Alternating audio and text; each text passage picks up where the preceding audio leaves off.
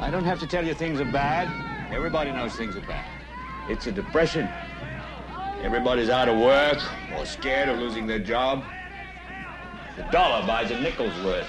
Banks are going bust. Shopkeepers keep a gun under the counter. Punks are running wild in the street, and there's nobody anywhere who seems to know what to do, and there's no end to it. We know the air is unfit to breathe, and our food is unfit to eat. We sit watching our TVs while some local newscaster tells us that today we had 15 homicides and 63 violent crimes, as if that's the way it's supposed to be. We know things are bad, worse than bad.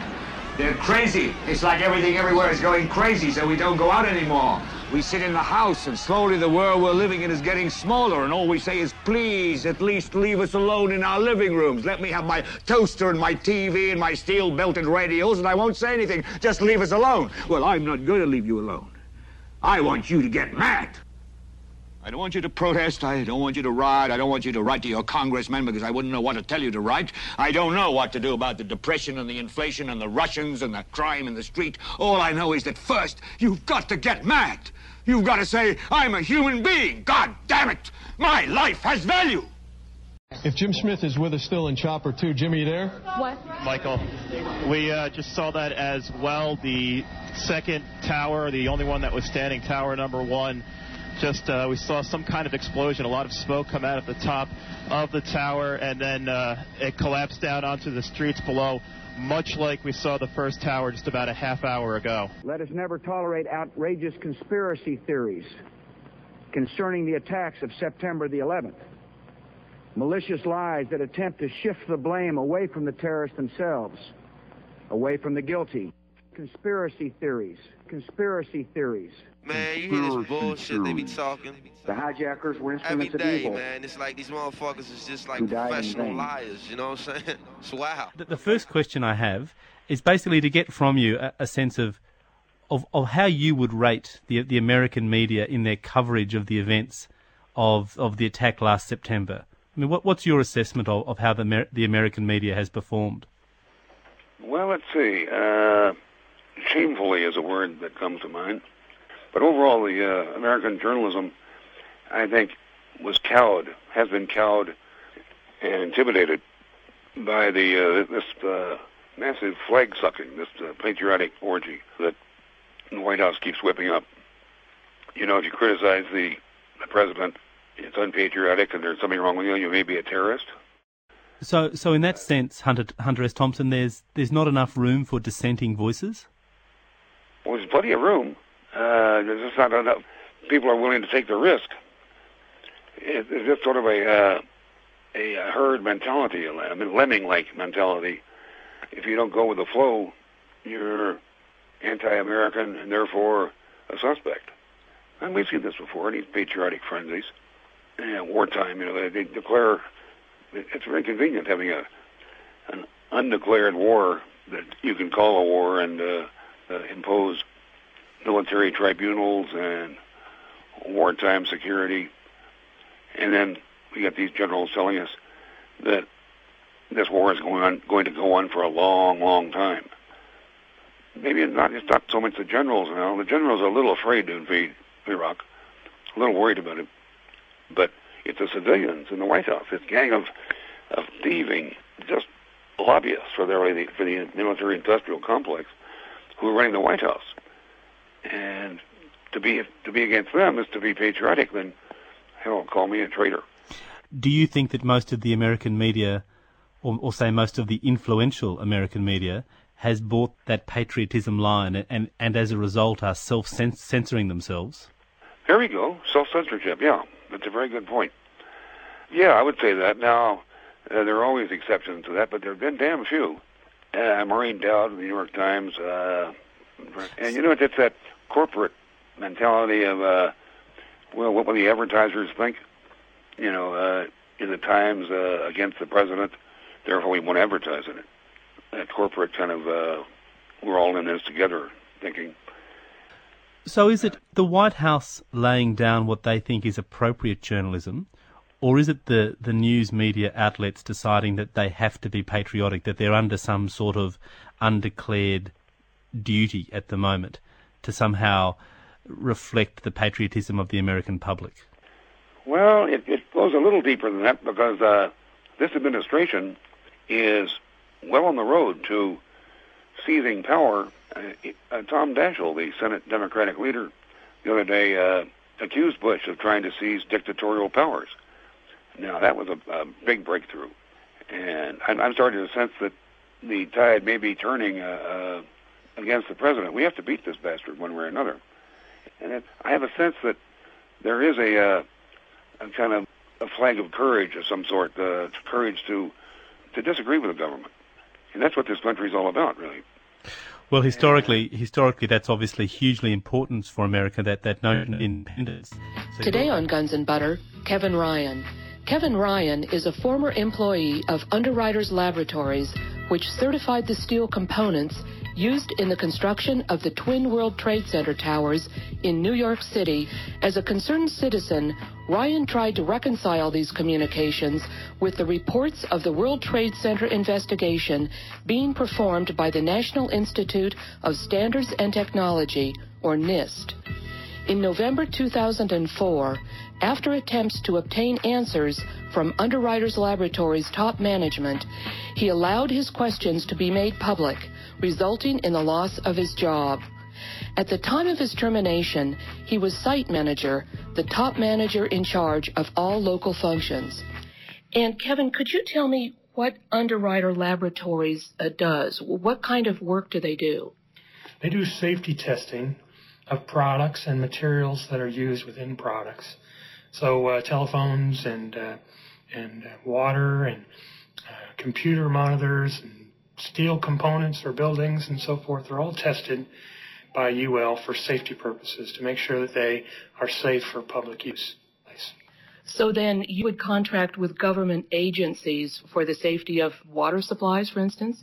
Yes, yes. I can't tell you who those were. That's a confidentiality, but definitely government agencies were involved.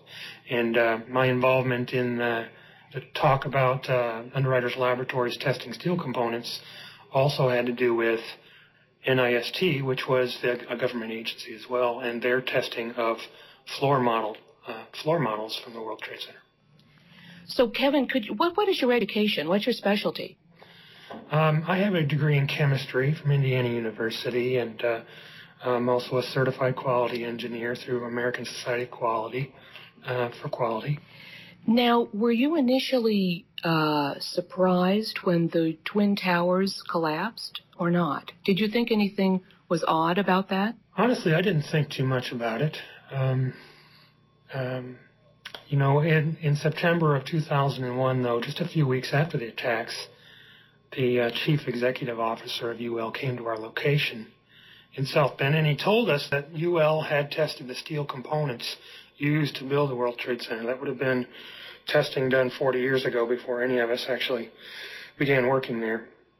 And he told us that we should be proud that the buildings had stood so long. But most of us didn't really think much of that, um, other than, oh, it's, it's a curious fact. And then uh, over the years, uh, personally, I began to worry about uh, the story of 9 11, mainly because it was clear that our government was lying to us about a number of things, the very important things, and in, in some people's minds, things that were more important than really the deaths of 3,000 people, because um, really hundreds of thousands of people were being put at risk in wars uh, as a result.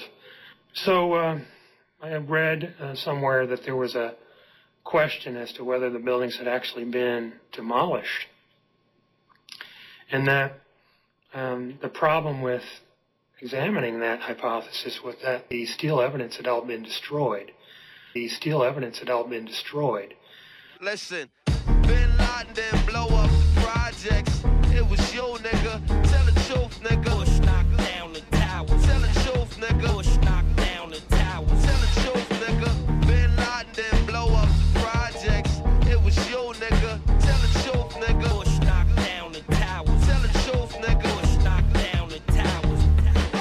no allegiance, nigga. nigga, fuck the president's speeches. I'm baptized by America and covered in leeches. The dirty water that bleaches your soul and your facial features, drowning you in propaganda that they spit through the speakers. And if you speak about the evil that the government does, the Patriot Act attract you to the type in your blood. They try to frame you and say you was trying to sell drugs and throw a federal indictment on niggas to show you love. Cause shit is run by fake Christians, fake politicians. Look at their mansions and look at the conditions you live in. All they talk about is terrorism on television. They tell you to listen, but they don't really tell you their mission. They funded Al Qaeda and now they blame the Muslim religion. Even though Bin Laden was a CIA tactician, they gave him billions of dollars and they funded his purpose. Fahrenheit 9 11, that's just scratching the surface. Uh, very few people are going to have the time or the energy or the commitment to carry out the constant battle that's required to get outside of, uh, you know, MacNeil or, or Dan Rather or somebody like that. The easy thing to do, you know, you come home from work, you're tired, you've had a busy day, you know, not going to spend the evening carrying out a research project. So you turn on the tube, and say it's probably right. You know? Or you look at the headlines in the paper, and then you watch the sports or something because uh, and, and, that's that's basically the way the system of indoctrination works. Sure, the other stuff is there, but you're going to have to work to find it. Modern industrial civilization has developed within a certain system of convenient myths. The driving force of modern industrial civilization has been individual material gain, uh, which is accepted as legitimate, uh, even praiseworthy, on the grounds that uh, private vices yield public benefits in the classic formulation. Now, it's long been understood very well that a society is, that is based on this principle will destroy itself in time. It can only persist with whatever suffering and injustice it entails as long as it's possible to pretend uh, that the destructive forces that humans create are limited uh, that the world is an infinite resource and that the world is an infinite garbage can. At this stage of history, either one of two things is possible. Either the general population will take control of its own destiny and will concern itself with community interests, guided by values of solidarity and sympathy and concern for others, or alternatively, there will be no destiny for anyone to control. As long as some specialized class is in a position of authority, it is going to set policy in the special interests that it serves. But the conditions of survival, let alone justice, require rational social planning in the interests of the community as a whole, and by now that means the global community. The question is whether privileged elites should dominate mass communication and should use this power as they tell us they must, namely to impose necessary illusions, to manipulate and deceive the stupid majority and remove them from the public arena. The question in brief is whether democracy and freedom are values to be preserved or threats to be avoided. In this possibly terminal phase of human existence, democracy and freedom are more than values to be treasured, they may well be essential to survival. Thank you.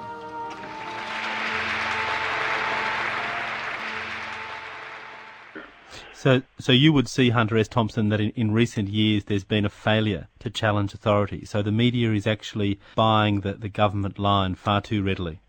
Yeah, no, there's not. There haven't been much challenging of authority for quite a while. And this president here, this little bastard, just a creature of his father, and the Reagan uh, brain trust. And a lot of those people came out of Nixon. This is really like the rebirth of uh, Richard Nixon, or Nixon lives. But these people make Nixon look like a liberal. That you would, you would argue you would argue that, that, that George Bush Jr.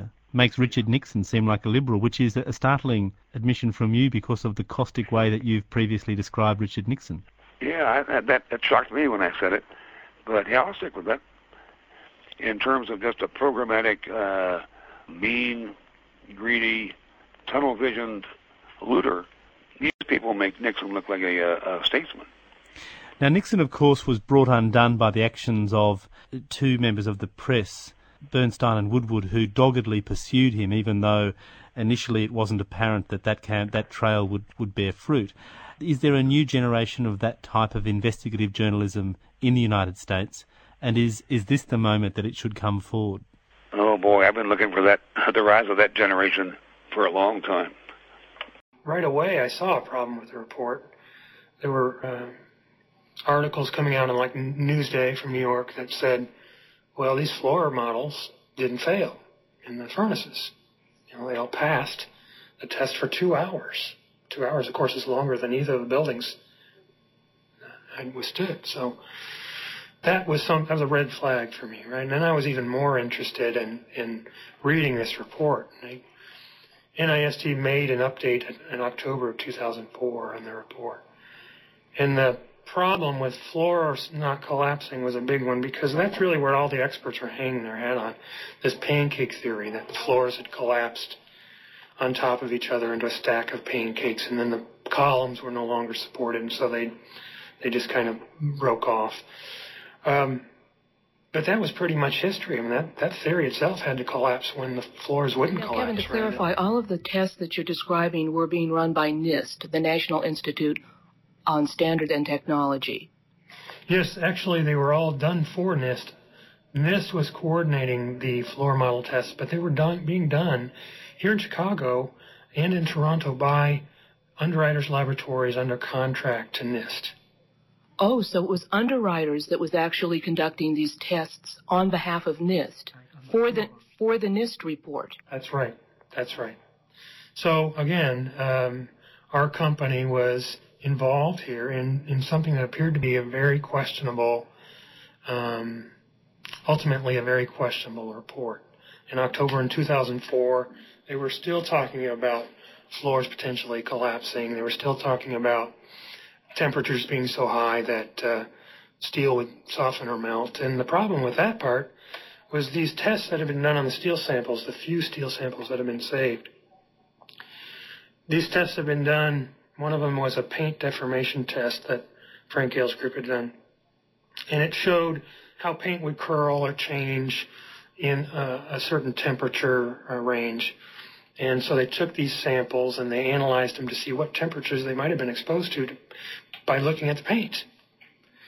And um, less than 2% of these samples, which had been pulled specifically from the fire zones, and, and they even said despite pre-collapse exposure to fire, less than 2% of them had seen temperatures of 480 degrees Fahrenheit, which is very low relative to the temperatures needed to soften or melt steel. They also did another test of steel microstructure. Didn't didn't didn't give us as much information, but it did show that none of the samples actually had reached temperatures um, that would uh, show that the steel might have lost half of its strength. And a lot of people had said, well, at certain temperatures, the steel lose, loses half of its strength, and that's what why the buildings collapsed because they lost half of their strength. That uh, argument ultimately doesn't hold water either, but none of the samples reached that temperature, so it doesn't. We don't have any evidence that they did reach that temperature, so we have no evidence for that theory. So, um, you know, this report came out, this final, it was a final draft. They were going to release their final report in December or January. Um, but I felt that really these were too many contradictions, and my company was involved with it, and I had information that people really should be aware of. So I made a let I wrote a letter. It was an email letter to Frank Gayle of NIST because his tests on, on temperatures of the steel were very important.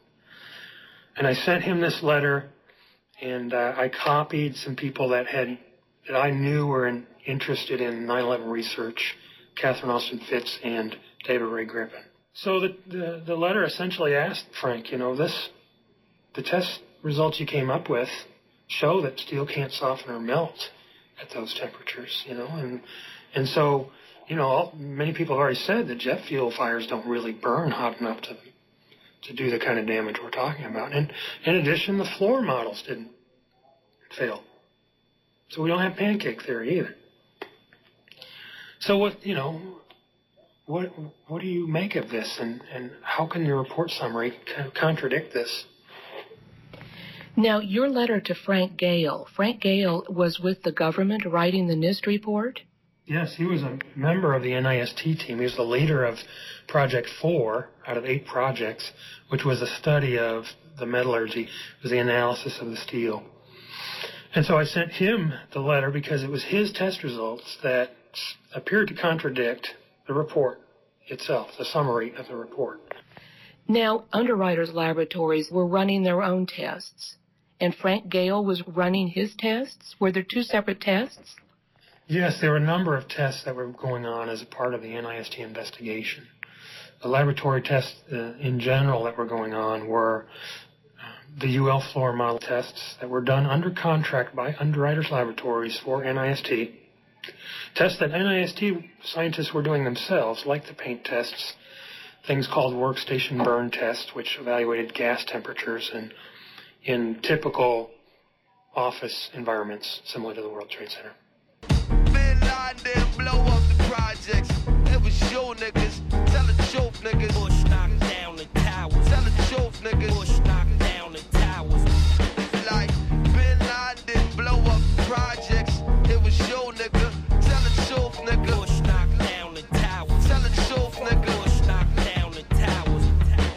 rebels in Iraq still fight for Saddam, but that's bullshit. I'll show you why it's totally wrong. Cause if another country invaded the hood tonight, it'd be warfare through Harlem and Washington Heights. I wouldn't be fighting for Bush or white America's dream. I'd be fighting for my people's survival and self esteem. I wouldn't fight for racist churches from the South, my nigga. I'd be fighting to keep the occupation out, my nigga. You ever clock someone who talk shit or look at you wrong? Imagine if they shot at you. I was raping your moms. And of course, Saddam Hussein had chemical We sold them that shit after Ronald Reagan's election. Mercenary contractors fighting a new era. Corporate military banking off the war on terror. They controlling the ghetto with the fear of attack. Trying to distract the fact that they engineering the crack. So I'm strapped like Lee Malvo holding a sniper rifle. These bullets will touch your kids. And I don't mean like Michael. Your body be sent to the morgue, stripped down and recycled. I fire on house niggas that support you and like you. Cause innocent people get murdered in the struggle daily. And poor people never get shit and struggle daily.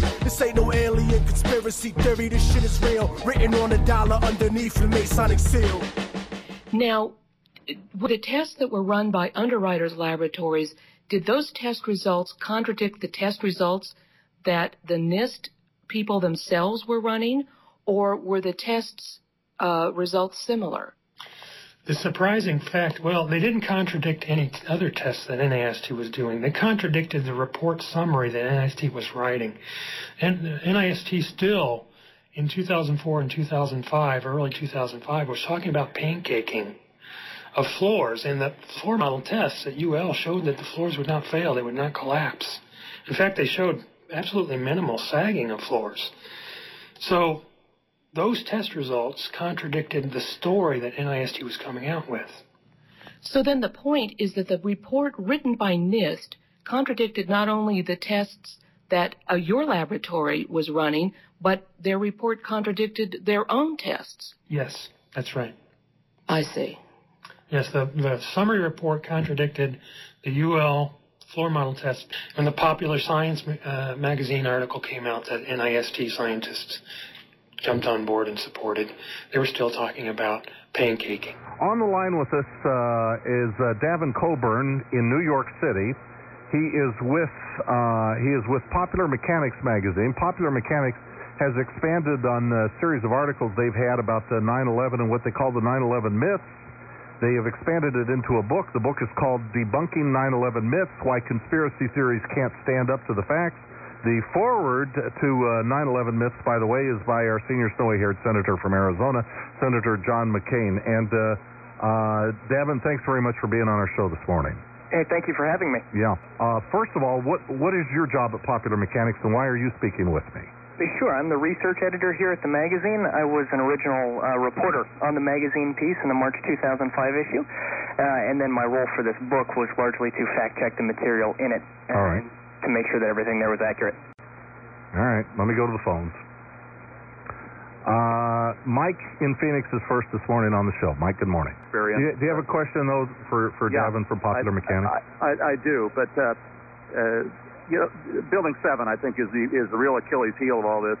Uh, Larry Silverstein, the man who uh, presciently took out uh, a uh, an enormous insurance policy a couple months before 911 on the building that he had just on the complex that he had just leased for 99 years. Said that uh, uh, on PBS that that uh, uh, there had been so much death and destruction that day. A decision was made, uh, and and they decided, meaning the, the New York Fire Department, they decided to pull the building, Building Seven. How did they uh, how did they pull Building Seven? Uh, actually, that's a great question, uh, and the answer is that they didn't. Uh, that quote has been kicked around uh, by conspiracy theorists over and over, uh, and having spoken to Silverstein, having spoken to any number of large uh, controlled demolition firms, including those that are accused of carrying out, you know, this crime that people think these buildings were detonated as opposed to collapsing the way that they did. What it, the term pull it is not a demolition term. Yeah, you know, people Since have when? wedged the- I'm sorry? Since when is it not a demolition term? That's the only term, the only, the only context I've heard it used in. I've actually, we, we have never heard it used that way, and neither actually have, you know, the people who do this professionally that we spoke to. Good afternoon, Milwaukee Company. Um, sorry, do I, is this controlled demolitions? Yes, it is. Okay, I was wondering if there was someone I could talk to uh, briefly just to ask a question I had. Well, what kind of question? Well, I just wanted to know what uh, a term meant in uh, demolition terms. Okay, what type of term? Well, if you were uh, in the demolition business and you said the the term pull it, I was wondering what exactly that would mean. Pull it? Yeah, Hold on a minute. thank you. Sir, Yes? pull it is when they actually pull it down. Oh. Well, thank you very much for your time. Okay, Bye. bye. Uh, what about the seven hijackers, seven to nine hijackers that were reported in the British press who came forward and said, We're alive. What are we doing on the FBI's list of so called hijackers? We're alive and well. How did they explain that one? Uh, actually, my explanation for that is that I have read that one BBC report that claims It's to more than found- one BBC report. But actually, it's not. Uh, that, that's the one thing that we've found, and that was absolutely one of those things that we looked into. I promise you. I mean, that's that. That would be. Are you saying biggest, that that's false? I, I am saying that is false. Okay, how did you that verify that? There was DNA evidence collected all over the place. The building was incinerated. The, the, the concrete was turned into powder. This, there were molten pools of steel in the bottom of the building that were still hot weeks after, and they were able to do autopsies on bodies. Have you are ever you giving? seen I mean, are you photos cra- of Are these you men? sane? Have you seen photos of these of these hijackers that you're talking about? Is Where, the where are the autopsy reports you're this- referring to on the hijackers? Where are those reports? I haven't heard anything about autopsy. reports. Particularly out of the Pentagon, actually, they're. Well, I they're- want to know where, uh, if they, even if we presume that you're correct that they recovered the DNA of the 19 hijackers from the rubble, where did they get their original DNA against which to match it? My point. Uh, no, don't go to your point. Go to my point. Where did they get the original DNA of a bunch of Middle Eastern uh, Islamic madmen? Where did they get the DNA? Had they submitted the DNA before they? Uh, I mean, where the hell did they get it? You're I'll not, you're not even the- talking sensibly with me. Off the top of my head, I don't know the answer to Of that. course but I'll you in- don't. I'll get back to you with it. You, is that a promise? I will do my best. I, people all across the state of Arizona now are hearing Davin Coburn say on the show that he's going to find out how they got that DNA checked against those Islamic terrorists who had shaved their bodies naked to hijack those planes that day. Good. I'd like to, I'd like to hear it. Now now do you understand why people uh, scratch their head when these kinds of representations are made? No, actually, I don't. And may I ask the caller a question? No. Okay. All right. I, you you don't understand why when you tell us that they found the hijackers' DNA remains amongst uh, the molten steel, and and I ask you where did they get the original DNA from the hijackers to match it against? You do you think that's bizarre to ask a question like that? Do you think it's conspiratorial just to want to know? I think the way that you're framing it uh, is not. How will you frame, frame it differently, but get but get to the same issue for me? How would you frame it? Uh, I think I would take a different take on the entire question. Well, I'm- okay, there's and that- there's and we DNA evidence. You've told me they have DNA evidence that matches the hijackers. I, I, I would think work- that the entire question, however, is baseless. I think that it is not even a question that is worth answering. Well, you're because the one that told the me they had the DNA exist. evidence. you're the one who wouldn't let me approach the question from the way that I would answer it. Well, go ahead and go ahead and approach it. Uh, and that is that if that report, if these men are still alive, Right. why have we not seen any news reports? Why have we I- not okay, seen any? but you're the one. But, seen any okay, can I answer that for you? Sure. Okay, I don't know the answer. That's my answer. Now, now, now, let me ask you a question in the same spirit. You've told me that they've checked their DNA. Where did they get the original DNA to check it against? You're the one with the answers. I'm not. I just have questions. Uh, and I'm and I'm telling you that actually, you can a seven-year-old can ask why over and over and over, and there's No, this is this is the question. worst attack on America in the history of this country. We've Yeah, we've it is. invaded two countries, maybe a third because of it. We're going to spend trillions of dollars. It's not a seven-year-old asking why. I want to know where they got the evidence that they matched it against. What's so hard about that? The way that you're framing it is intentionally.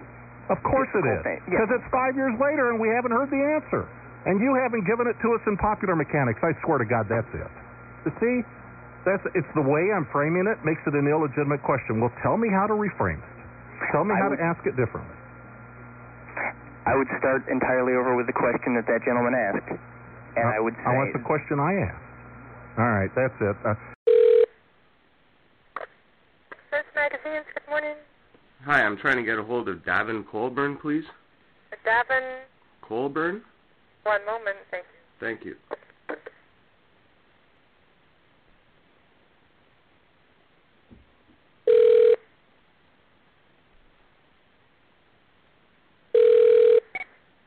Popular Mechanics. Hi, Davin? Yeah? Hi, my name's Jeff. Uh, the reason I was calling was because I wanted to ask you the other day. Uh, I heard you say something about the evidence for DNA with the uh, the 19 hijackers. I was wondering if you could source that information yet. Uh, if you have any questions uh, about the 9/11 book, I can give you a number to call, or you can contact our media representative. Uh, You aren't able to source that information yet, and also the fact that I called three demolition companies and they are aware of the term "pull it." You said that that was not used in any demolition uh, company term. Thanks very much for the call. Do you have the contact info for our media representative? What is that, please? Uh, can I put you on hold for just a second? So, so you can't answer either of those questions then? I'll put you on hold. I'll be right back. Thank Thanks very very much. much.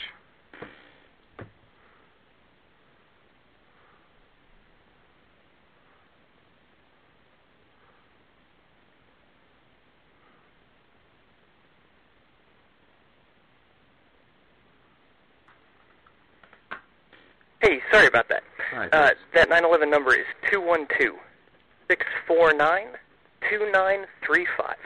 So you have you still have no information about where you got the DNA evidence from, or I've been instructed to direct every phone call about that 911 book to that number. okay? And did you you you had tried calling controlled demolitions or anybody to get the term "pull it" defined? Thanks very much for your call. Have a good day. Oh, you too, Davin.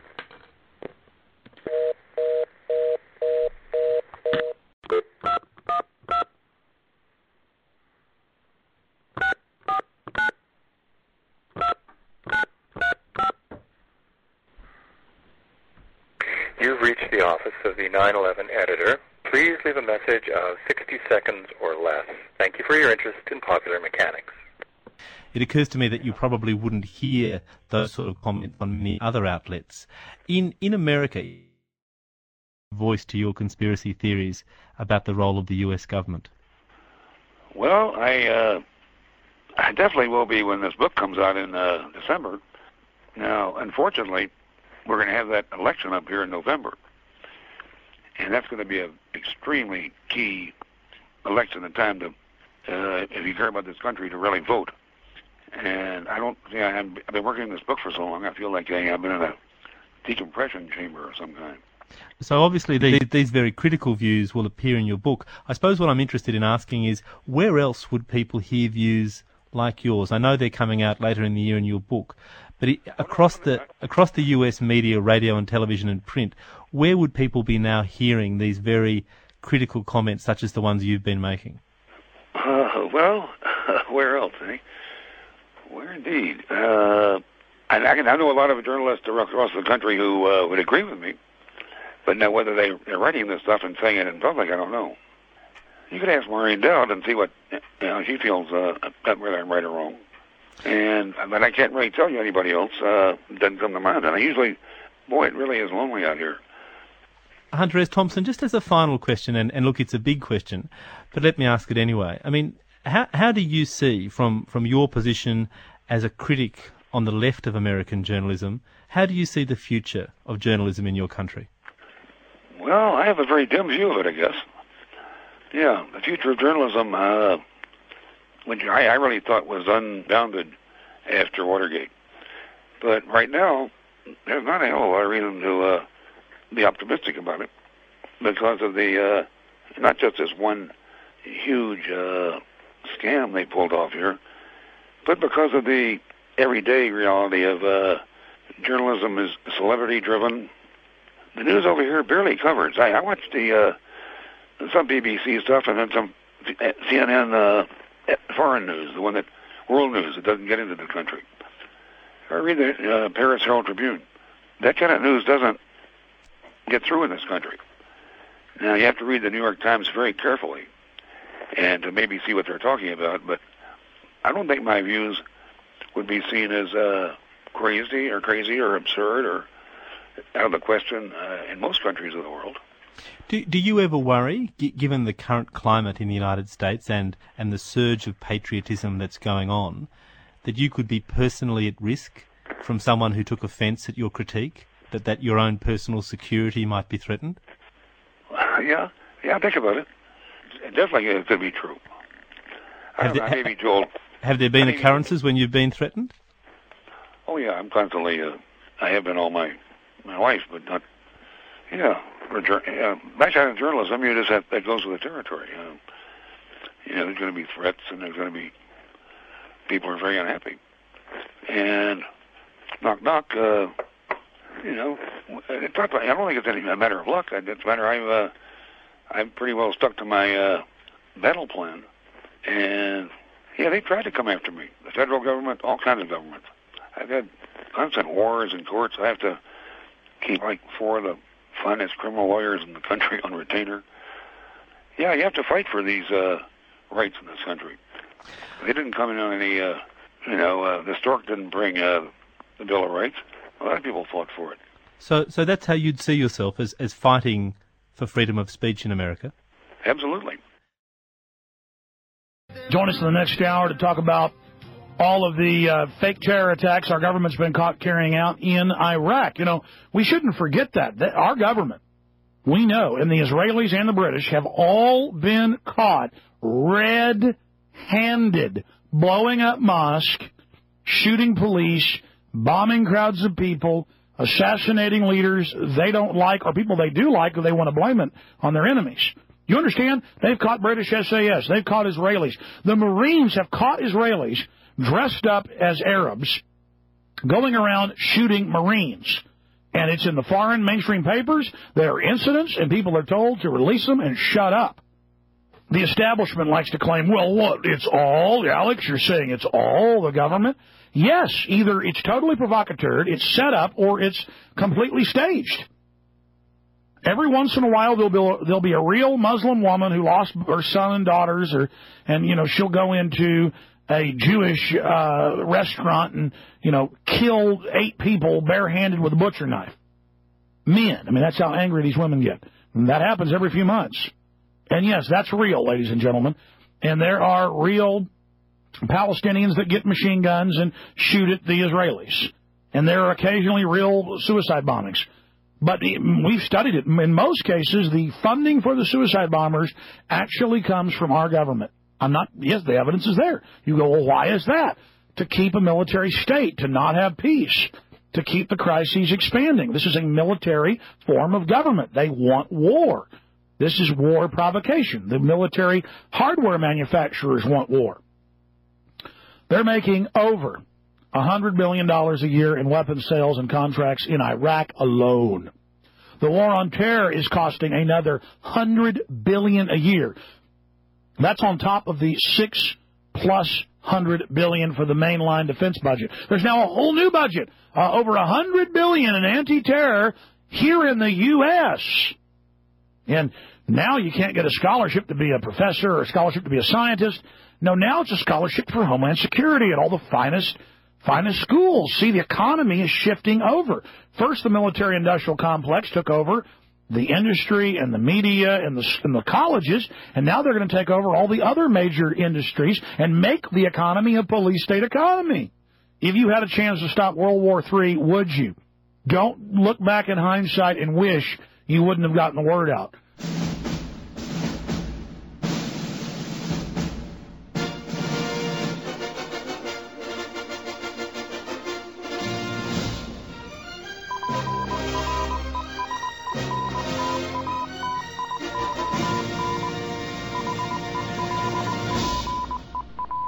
Think about it. Our whole world is sitting there on a computer. It's in the computer. Everything. It's all right there. Everyone is stored, and there's like this little electronic shadow on each and every one of us, just just begging for somebody to screw with. We cannot let terrorists and rogue nations hold this nation hostile or hold our allies hostile. The war against us all. This war in Iraq isn't the end, it's the beginning of wars to come, all around the world, at the whim of the neocons in the White House. This is the Bush Doctrine come to life. War, war, and more war. War brought to you by the big corporate masters who run the show. This isn't just a war on Iraqis or Afghanis or even Arabs or Muslims. It is ultimately a war on us all. That's because the billions and billions of dollars that are being spent on this war, the cost of tanks, rocketry, bullets, and yes, even salaries for the 125,000 plus troops is money that will never be spent on education, on health care, on the reconstruction of crumbling public housing, or to train and place the millions of workers who have lost manufacturing jobs in the past three years alone. The war in Iraq is, in reality, a war against the nation's workers and the poor, who are getting less and less, while the big defense industries are making a killing, literally. What's next? Iran? Syria? North Korea? Venezuela? We've already seen the corporate media play megaphone to the White House to build and promote a war based on lies. War is utilized by the imperialists first and foremost to crush internal enemies. We're seeing the truth of its insight when we see the sad state of American education, the rush of seniors to buy affordable medications from the Canadians because American drugs are just too expensive, the threatened privatization of Social Security, and the wave of repression that comes with an increasingly militarized police. This is a war on all of us. And the struggle against war is really a struggle for a better life for the millions of folks who are in need here in this country. The fight against the war is really to fight for your own interests, not the false interests of the defense industries or the corporate media or the White House. Down with the wars for empire. From death row, this is Mumia Abu Jamal.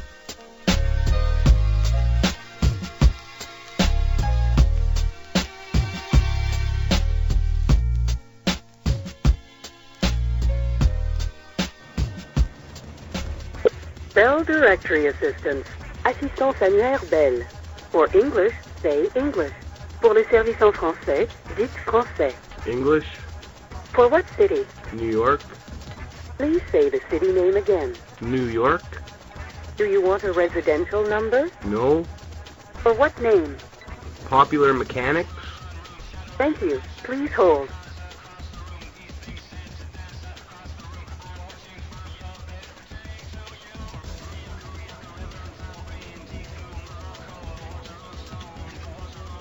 One mo-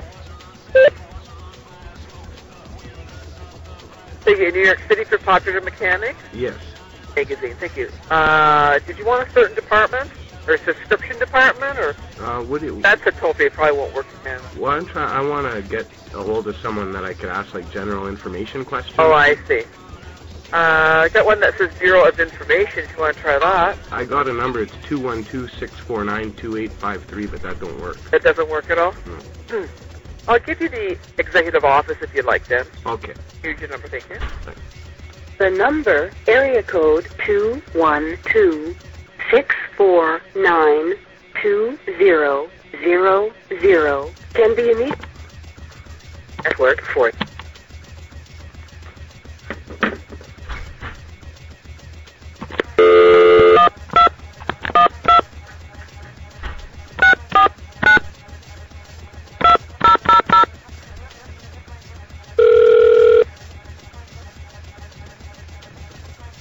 telephone department. Hi, I'm trying to get a hold of Benjamin Chertoff, please. One moment. Hello, Benjamin? Hello. Hi, my name's Jeff. I'm calling from uh, Sault Ste. Marie, Canada. Okay. I just had a few questions uh, about an article that was printed last year entitled 9-11 Debunking the Myth. Wh- Who are you calling with? I'm uh, Jeff from Canada. Uh, are, are you calling with a paper or?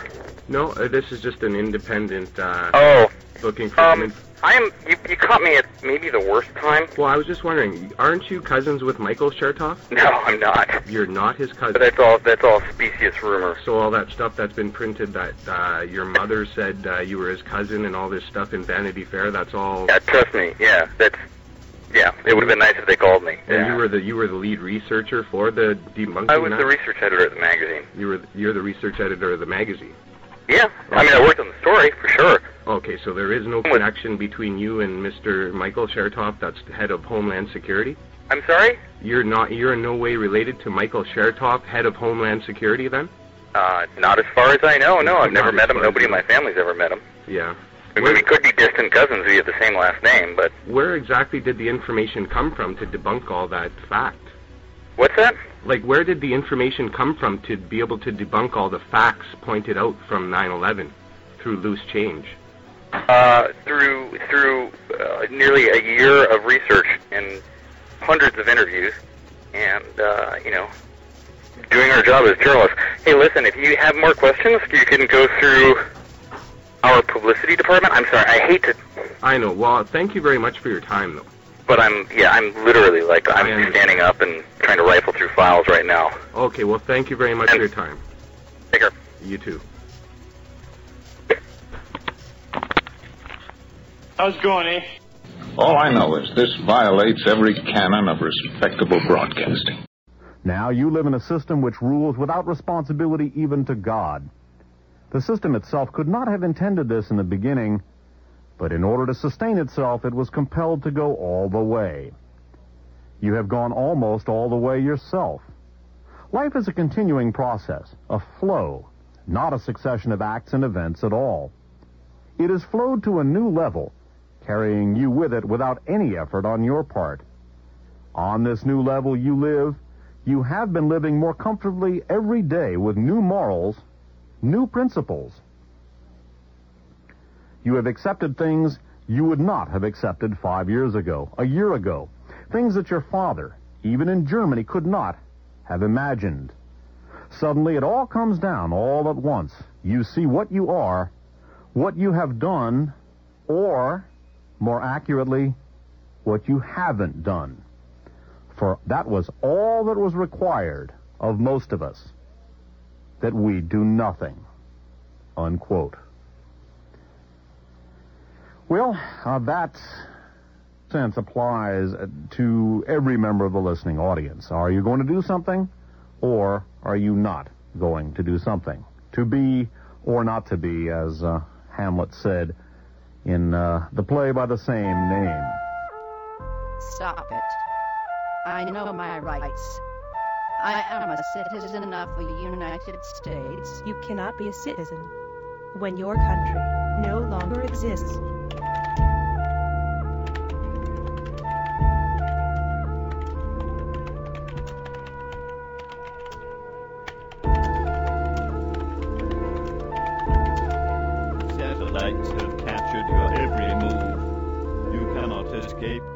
Your microchips are ready.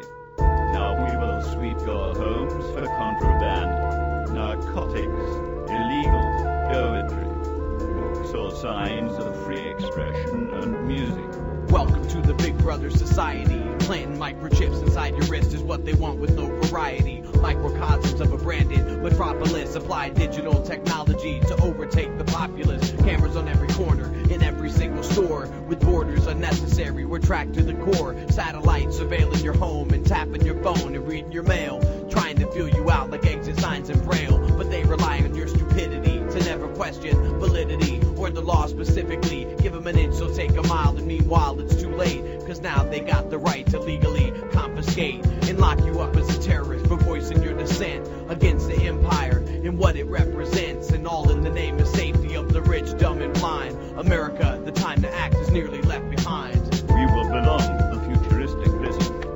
Leave your sanity at the door. There's no way out. Life as you know it is over. You cannot be a citizen when your country no longer exists.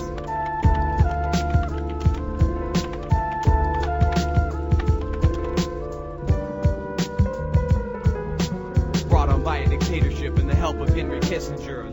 Total awareness and the end of all your literature and covert despair to convert and impair. Control your brain waves in these days like no one cares. With words that never end, they seek the severment from cultures like hungry vultures. Stage toppling of sculptures like Saddam Hussein's square of Iraq. They create the false situations and then they beam it back via the media. The fifth estate, like questionable tapes from Osama bin Laden, that have now been proved fake. We all truly know they originate to propagate your fear. So keep an open ear, cause your obligation is near. To wake up and die trying to live a life that's worth living. Although it seems we passed that point like Thanksgiving and celebrations of murder. If they seek to draft me to fight, I'll desert the herd at midnight like an activist might.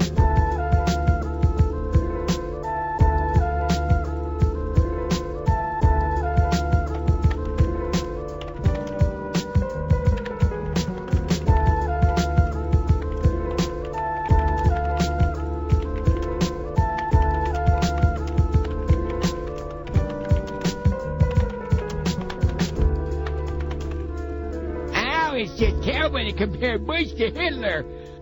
So, is there any truth to the comparisons? Well, I, there are 14 defining characteristics, according to a, uh, a college professor, Dr. Lawrence Britt, who has examined fascist regimes in Hitler, Italy, Spain, Indonesia, and several Latin American uh, regimes. Uh, there are 14 defining characteristics common to each. So you tell me. Powerful and continuing nationalism. Flags are seen everywhere, flag symbols on clothing, public displays. Hmm. Disdain for the recognition of human rights. People tend to look the other way or even approve of torture, summary executions, assassinations, long incarcerations of prisoners with no charges. Hmm. Identifying enemies or scapegoats as a unifying cause, uh, like people are rallied into a unifying patriotic frenzy over the need to eliminate a perceived common uh, threat or foe, like Oh, I don't know. Muslims? Hmm. Supremacy of the military. Even when there are widespread, uh, uh, widespread domestic problems, the military is given a disproportionate amount of government funding, and the domestic agenda, agenda is neglected. Now, we're up to number four. These are defining characteristics of fascism, so you tell me. Rampant sexism. Hmm. Controlled mass media. Hmm. Obsession with national security. Hmm. Religion and government are intertwined.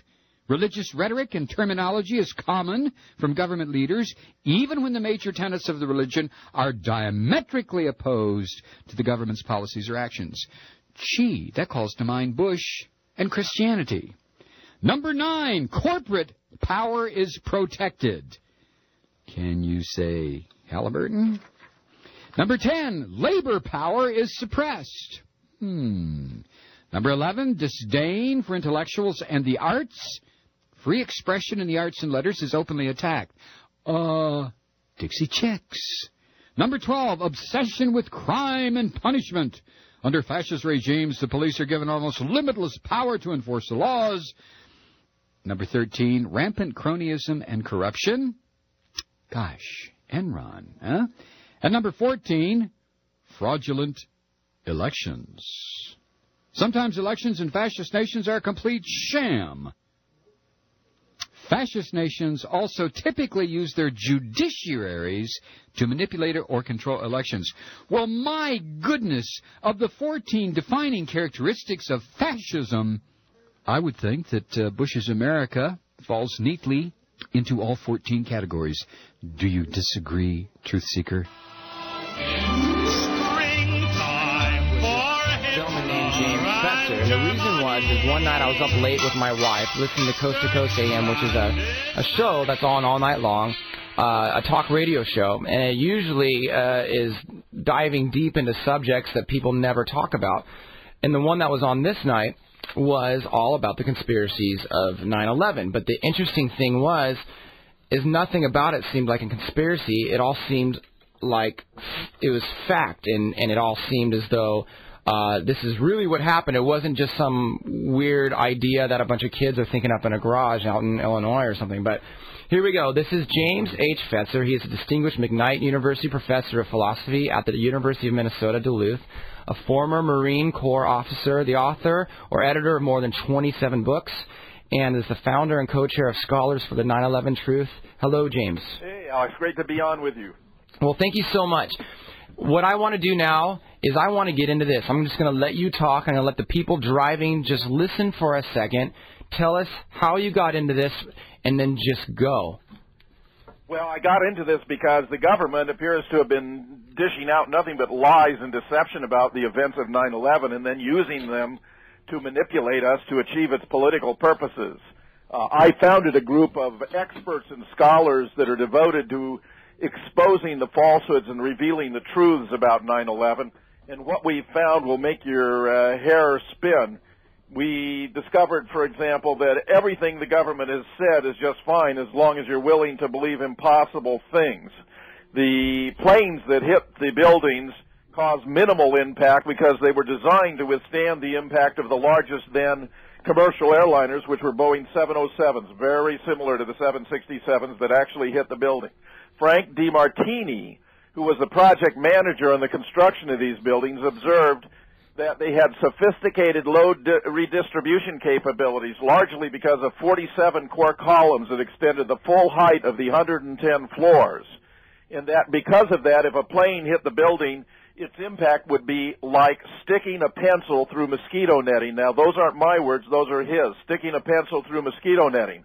So evidently the planes didn't cause the towers to come down. The fires were actually relatively modest. Now it turns out that the melting point of steel is 2,800 degrees Fahrenheit. That's uh, quite a substantial temperature. The highest temperature these jet fuel based fires can reach, however, is only 1,800 degrees Fahrenheit, a thousand degrees too short to be able to cause the steel to melt. So the steel did not melt. It has been suggested, therefore, that the buildings came down because the fires weakened the steel. Underwriters Laboratory, however, had certified the steel used in these buildings up to 2,000 degrees for six hours. Now, the fires were actually relatively uh, modest. They were actually oxygen starved, so that that maximum temperature of 1,800 degrees would only be achieved if you were, say, force feeding pure oxygen into the fire you can tell even, and this is one of the smoking guns from 9/11, the dark billowing clouds of fire are indicative of an oxygen-starved fire burning at a much lower temperature. So that Underwriters Laboratory, which certified that steel to 2,000 degrees for six hours, estimated that the fires were actually only burning around 500 degrees Fahrenheit. And this is- too low to even weaken. And this is an interesting thing. So basically, what you're describing is when they made these buildings, and when all the planners and engineers and architects got together, they planned for these things to be able to withstand a certain amount of force, and they also planned for the steel to be able to withstand incendiary temperatures for an extended period of time, which you there's no way ever got met on this day. Absolutely right. Absolutely right. Not only did the fires not get hot enough, but they didn't burn long enough. For example, the uh, the South Tower, which was hit first, uh, hit second, but fell first uh, after only about an hour. So it was only one hour, not up to six hours. When they'd been certified up to six hours, the South Tower fell after only one hour, and the North Tower hit first but fell second. Only the fires only burned for about an hour and a half. So it's much too too short a period of time for the steel to have heated to such a point that it would have even weakened. Steel, of course, is a good thermal conductor, meaning if you try to heat up one part of it, you can't just heat up a section. It distributes the heat throughout the entire beam, so you have to have the the whole floor more or less be heated up before it could possibly weaken or collapse. And here, those conditions were simply not met. It's, I I'm I'm blown away by uh, by a number of things, and a lot of people have noticed that when those planes hit the World Trade Center, uh, I, I, and there's so much I'm sure you know. I, I don't even know really where to begin. But it's even when you deal with the idea that these these people learned how to how to fly small planes or small jets, and then got into one of those gigantic planes and somehow knew how to veer it off course and hit a pinpoint target however many miles away. It, it, none of this stuff makes sense. What are what are? Tell us some more stuff. You're, you're absolutely right on. We have members of the society who are pilots and aeronautical engineers who have concluded that these guys could not possibly have flown those planes. They had they would have trouble taking a small Cessna or a Piper Cub up and down. But as far as the uh, twin towers are concerned, uh, they would have been most unlikely to have been able to hit those targets. That requires actually very skillful flying. Oddly, uh, George W. Bush remarked early on that when he saw the plane hit one of those towers, he said that was really a terrible pilot. Well, what's interesting about that is he has to have made that remark before he knew the second tower was hit, or he'd be interpreting the whole matter in a completely different way, which suggests that he had to have access to footage that the rest of us didn't have that enabled him to see a plane hitting that north tower before any of us knew what was going on or a plane hit the second tower. That's very, very odd. But the rate of fall of the buildings is very striking. If I'd gone to the top of one of these buildings and dropped a grand piano off of the building, it would have come down and hit the ground and then blown up into pieces when it hit the ground with a lot of debris flying upward in about 10 seconds. Those buildings came down in 10 seconds, which means they came down at the same rate as if there were no resistance whatsoever. And this is most important than the other smoking gun, in addition to those dark billowing clouds. There's this huge cloud of, of very fine dust and debris that envelops the buildings from the top down. And that is caused by converting the concrete that was used as a flooring material, but also all the office equipment, the desks, the chairs, the computers into very fine particles, tiny, tiny particles of dust. That required a tremendous explosive force the government can't explain. These buildings, Alex, were exploding from the top down at the same rate as if there had been no no resistance between them and the ground whatsoever. They're exploding from the, the entire down. Building. Peculiar. It's like the entire building. uh, It's almost like the structure wasn't even intact from that floor all the way down. Is what you're saying? That's right. And when people wonder how this could have happened, it turns out there's security lapses in the building for the two weeks before 9/11. I heard you say this. Now let's let's talk about this for a second. This blows my mind because this seems to add. I, I remember when I heard you speak before, and you had another gentleman with you. When you when you kind of piece apart the the way the buildings exploded, it, it, it seemed to echo the way big buildings are uh, demolition, and and then you bring up the idea that the security systems that would monitor the inside of these buildings for a few weeks prior to 9/11 weren't even intact. Is that yeah, true? well, actually, all the security safeguards were being shut down in different parts of the building during the two weeks before. Uh, the employees were told to go home, and teams of, of so-called engineers were being run in and out of the buildings. Uh, Stephen Jones of Brigham Young University has estimated that the kind of explosive that probably was used here is something called thermate, which is a sulfur-enhanced version of thermite. He said enough of that to bring down the buildings the way we observed could have been done by 40 men making 10 trips apiece.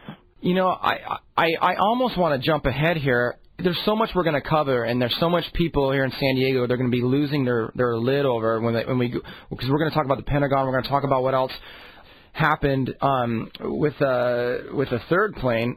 I guess I want to jump ahead and go why. Now tell me why. Well, that's that's that's a pretty big story. But the bottom line is going to be that uh, in order to achieve the political purposes, the agenda that this administration had in mind, they had to uh, create some traumatic event that would allow them to instill fear into the American people in order to manipulate us to to achieve their political purposes. If you check it, I mean, this is really disturbing. If you check it, that's the definition of terrorism which means that if our analysis is right, that the American government has been practicing terrorism on the American people. I, I, I have never seen more fear in my entire life than what happened after 9/11 with that stupid color coding system, and uh, and the idea of how how deep we got involved in a in an area of the world that had nothing to do with what happened in New York. And I and I and I think people right now are probably going to listen here and say, okay, there's no possible way that our government would have killed 3,000 people and blew up these buildings and this and that for some political purpose. But I think what we should do now is start describing what else happened in all three of these incidences on that day, and and it'll start painting a picture that this stuff could not have happened without the help or a lot of money and the expertise of of some in, incredibly minded people. You make a wonderful point, you know, about what people can and cannot imagine. I mean, I. Uh, I think the situation here is uh, analogous to a to to to a wife discovering that her husband has been molesting their daughter. It's so traumatizing. It's so traumatic that she can't bring herself to believe it. Psychologists descri- describe this phenomenon. They call it cognitive dissonance. When you're confronted with information that is so threatening to your core beliefs that you have to suppress it or den- deny it. I mean, who would have thought that the United States would create a you know a war of aggression? In, uh, against other nations uh, that violated international law, that violated the United Nations Charter, that violated the U.S. Constitution, that violated the President's oath of office, that we would send hundreds of thousands of young men and women into harm's way in an intervention in a, in a distant land that didn't threaten us, and that we tried to justify it by giving false reasons, such as the existence of weapons of mass destruction, or that there collu- was collusion between their leader and a fellow known as Osama bin Laden when in fact they were politically mortal enemies, or that his country, Iraq, had been involved in the events of 9-11. Alex, it's hard to believe, but of those 19 hijackers, 15 of them were from Saudi Arabia, two from the United Arab, and the number from Iraq was zero, zero, zero. In fact, although every high member of the administration kept insisting that there had been involvement by Iraq in 9/11. There was never any evidence to support it. And every now and then you see a little clip where Bush rather sheepishly admitted during a press conference with his whole cabinet present that they had no evidence that tied Saddam uh, Hussein to 9/11 still 70, 80, or even 90% of our troops in Iraq think that they're fighting in Iraq because Saddam had something to do with 9/11. You know, okay, so now we're gonna to to to backtrack up to where we are now we can describe that two weeks before 9/11, there was teams of people that were entering the World Trade Center, doing things that were unknown to most, shutting off the security systems and and whatnot. We do know that the buildings were made to withstand incendiary temperatures thousands of degrees more than what was happening when when it all went down. We do know that the buildings came down in a fashion extremely similar to a controlled demolition of a building. We do know that the expertise that is needed to fly those gigantic planes into that exact location could never have been achieved by someone that just learned how to fly a small plane. Let's talk about the Pentagon. Now, what happened there? Yeah, that's a great question. What happened there is you can look and look and look, uh, but though the government claims that a Boeing 757 hit the Pentagon, you find no evidence. You find no wings. You find no fuselage, no debris, no seats, no luggage, no bodies. I mean, none know, of it's there. A reputation for losing your luggage, but none of that much. stuff is there. And and the, I saw a picture. Tell me about this. I saw a picture of the hole on the Pentagon that was made, and then they put a plane next to it uh, with with computers to show how big the plane was supposed to be, and never came anywhere near the size of that hole. Well, the fact is, Alex, most Americans have never seen the actual photos of the actual initial hit point. If you go onto our website of Scholars for 9/11 Truth, go to st911.org, go to our resources page, and scroll down about three quarters of the way down the page. You'll see a photograph of the original hit point. It's on the ground floor. It's only about 10 feet high, 16, 7 feet wide. There uh, is fence there. There are automobiles there. There are unbroken windows there. What there is not there is any remnants of a Boeing 757. That scares me. You know what? You and, and what else I think is really blows me away is that is the only section of the Pentagon that was a quote under construction. You know, it, it, it was it could have hit any part of that building, and that was the only part where there really wasn't a lot of people and no one really knew what was happening over there. Alex, you're absolutely right on. If those terrorists, if whoever was flying the plane or whatever hit the building had wanted to do the most damage, if they had hit any other part of the building, they would have done more damage than the part that was hit. It's as though they very kindly wanted to minimize damage to the structure. And it's uh, I, I think that what people don't understand is if a plane truly hit that buil- that building, what you're saying is all the cars and the fences and the grass and all that stuff around the area would have been destroyed. You would have seen the engines and the wings and all that difference. There's nothing there. Here's, you're absolutely right. Here's the other thing. The smoking gun at the Pentagon is the lawn. The lawn is smooth. The lawn is beautifully manicured. The lawn is unruffled. If a plane of that size and at that speed, we're talking around 400 miles an hour, had come in fl- straight over the lawn to hit that impact point on the first floor, it would have had the engines would have been digging furrows in the ground, or the fuselage, or the wind, the, the wing turbulence, which has been known to pull tiles off of, of rooftops when they're flying at 20 or 30,000 feet. It would have done immense damage to the lawn. Or if the plane had come in at an angle as an alternative, then when it hit the building, there would have been an immense crater. Either way, there would have been a huge damage to the lawn, which is not there. So it turns out, ironically, that the smooth, green, unblemished lawn is the smoking gun. Now, what most people have seen of the Pentagon is is after the top floors fell, and there was a second a second explosion occurred after the initial endpoint. It was actually captured by a photographer. Bright explosion that brought down those upper floors. I think it didn't look right. They didn't have enough damage to the facade, so they used an extra explosion to bring down more of the building. Yeah. Uh, okay. So, what is the rest of the world thinking on 9/11? I heard, and I don't know uh, if I if if you know anything about this. I heard that there were uh, some people uh, from the military in other countries like Russia that came out and, and even they were saying this this is a, a, a per, they couldn't believe that something like this could actually happen. Well, the fact is, if our media were actually covering this fairly and reporting all the observations, you know, I mean, the American people would be scandalized. It would be outrageous. They would be terrified. They they demand that their their government be replaced because these people have committed treason on the United States. Here's here's an illustration. Norman Mineta, our Secretary of Transportation, actually testified to the 9/11 Commission that he had gone to an underground bunker beneath the White House during those events that Dick Cheney was in charge and that he observed a young aide come up to the vice president and say, Sir, it's 50 miles out, sir. Sir, it's 30 miles out. Sir, it's 10 miles out, sir. Do the orders still stand? And Mineta said that Cheney turned on him and nearly bit off his head and said, Of course the orders still stand. Have you heard anything differently?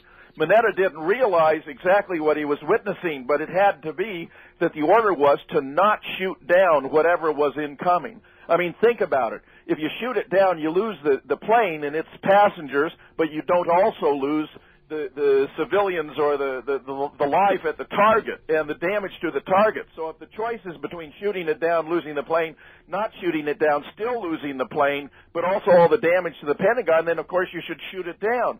So he has to be upset that it wasn't shot down. If the order had been to shoot it down, moreover, it would have been shot down because the Pentagon has to be one of the most heavily defended buildings in the world. These brass hats with $400 billion in change to play with each year are going to make sure they're safe, even if no one else in the world happens to be.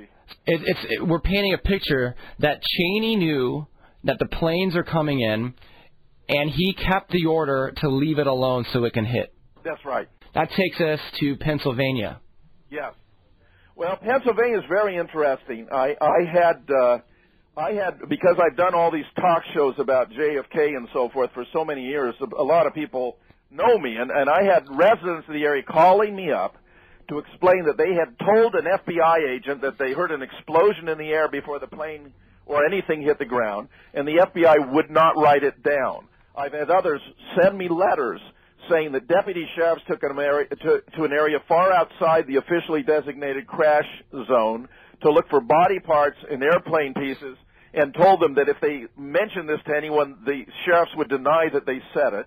I've got a friend, a personal friend who is a former inspector general for the Air Force who used to supervise air crash investigations, who told me that if the plane had crashed the way it's described, that it should have covered about a city block. Actually, the debris is scattered over eight square miles. And I've got another Air Force officer, a former colonel who was responsible for air crash investigations, who told me that it looked to him at the site as though someone had taken a bulldozer, filled it with litter, and blown it up. What about that whole the whole idea of the heroes aboard that plane? What would Well, a, boy, so you right onto it now because you know during the uh, trial that just took place of this Zacarias Moussaoui, they played a tape that was the government's official evidence of what took place on the plane, and you could hear the passengers arguing among themselves and deciding what to do. They were going to use a, a drink cart to try to break down the cabin door. But as someone noti- noticed and wrote me about it, it's from the cockpit voice recorder, and the cockpit voice recorder doesn't record what goes on in the passenger compartment. So the whole thing is a fake. Oh my God! Get this, the last words on the tape are Allah Akbar, Allah Akbar, meaning that these terrorists, these alleged terrorists were claiming, "Oh, God is great, God is great. I have an Islamic member of my society who pointed out that that's not what a Muslim says. His last words have to be, there is but one God, Allah, and, and Muhammad is his prophet, not Allah Akbar. So whoever wrote the script for this, this thing didn't get it right. and here's another sign the whole thing was scripted. You're not going to believe this. If you hear the sorts of things this guy Moussaoui was saying in court, he was saying things like "Make My Day." He was taking the title of a Bruce Springsteen song, you know, "Born in the USA," and turning it into "Burn in the USA." He was using, he was describing himself as the subject of a cyber lynching. Now, this is not a guy who was born in the United States. He, he I don't think he spent all his time watching dirty, Harry movies. Where's he coming up with his stuff?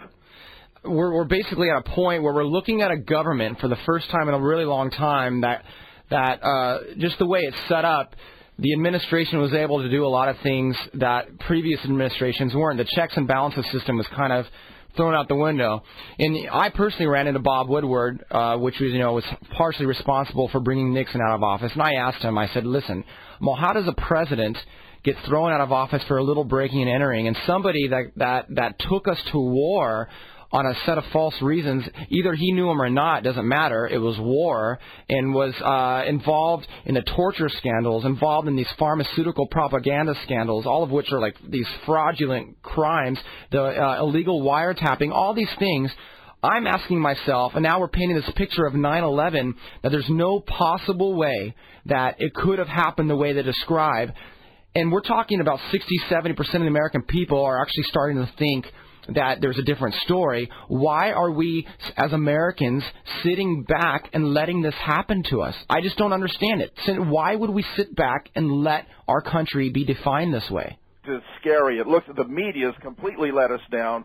I mean, there's been a consolidation in the media. The corporations have bought more. The corporations are in bed with the government. We have a new form of government in effect, where it's a merge of big government with big business. Uh, it, it's typified by militarism, nationalism. You tend to identify the leader with the state, so any criticism of the leader is treated as unpatriotic or even treasonous. Mussolini, Benedetto Mussolini, the leader, of Italy in World War II, described this form of government as corporatism, but he said it could also be described as fascism. What we appeared to be confronting and Bush has now overridden 750 laws in, in, imposing his own interpretation on those laws. This administration is ignoring laws it doesn't like and not enforcing others and just going about doing whatever it wants to do regardless of the law. This is an unconstitutional form of government. These people are betraying the, the United States. This man took an oath to stand up for to preserve, protect, and defend the Constitution of the United States. And the bottom line uh, is to him, as he was quoted as having said in a staff meeting when some members of his staff pointed out that some actions he was contemplating were in violation of the Constitution, he said, it's just a goddamn piece of paper.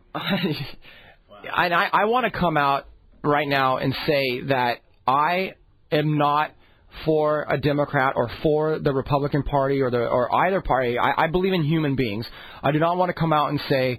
Uh, I want to make this clear right now and say that I, I don't uh, hate Bush because he's Republican or, or or only want Democrats to be in office. I believe in people. I believe in the idea of of America being what it was set out to be and uh, this great experiment to better mankind. I'm I'm truthfully baffled that hundreds of millions of, of million of people will sit around and let this happen to us, and this has got to be one of the worst times in our history as a nation, and we're sitting back and letting it happen. And uh, every, I, I, as a musician, I travel around the world, and I have never encountered so much anger and resentment and and just uh, just disappointment all around the world where where just a few years ago it was completely opposite. So i think that uh, this is a, a huge challenge for americans to not let them be defined this way and to actually stand up and do something that can that can not only better our own life but better the world because we have such an opportunity to, do such wonderful things and I'm saying again there's probably a hundred different Republicans that I would vote for, as well as Democrats. This isn't about the red or blue. This is about this administration being involved in something that is really, really scary and really, really dark and deceptive.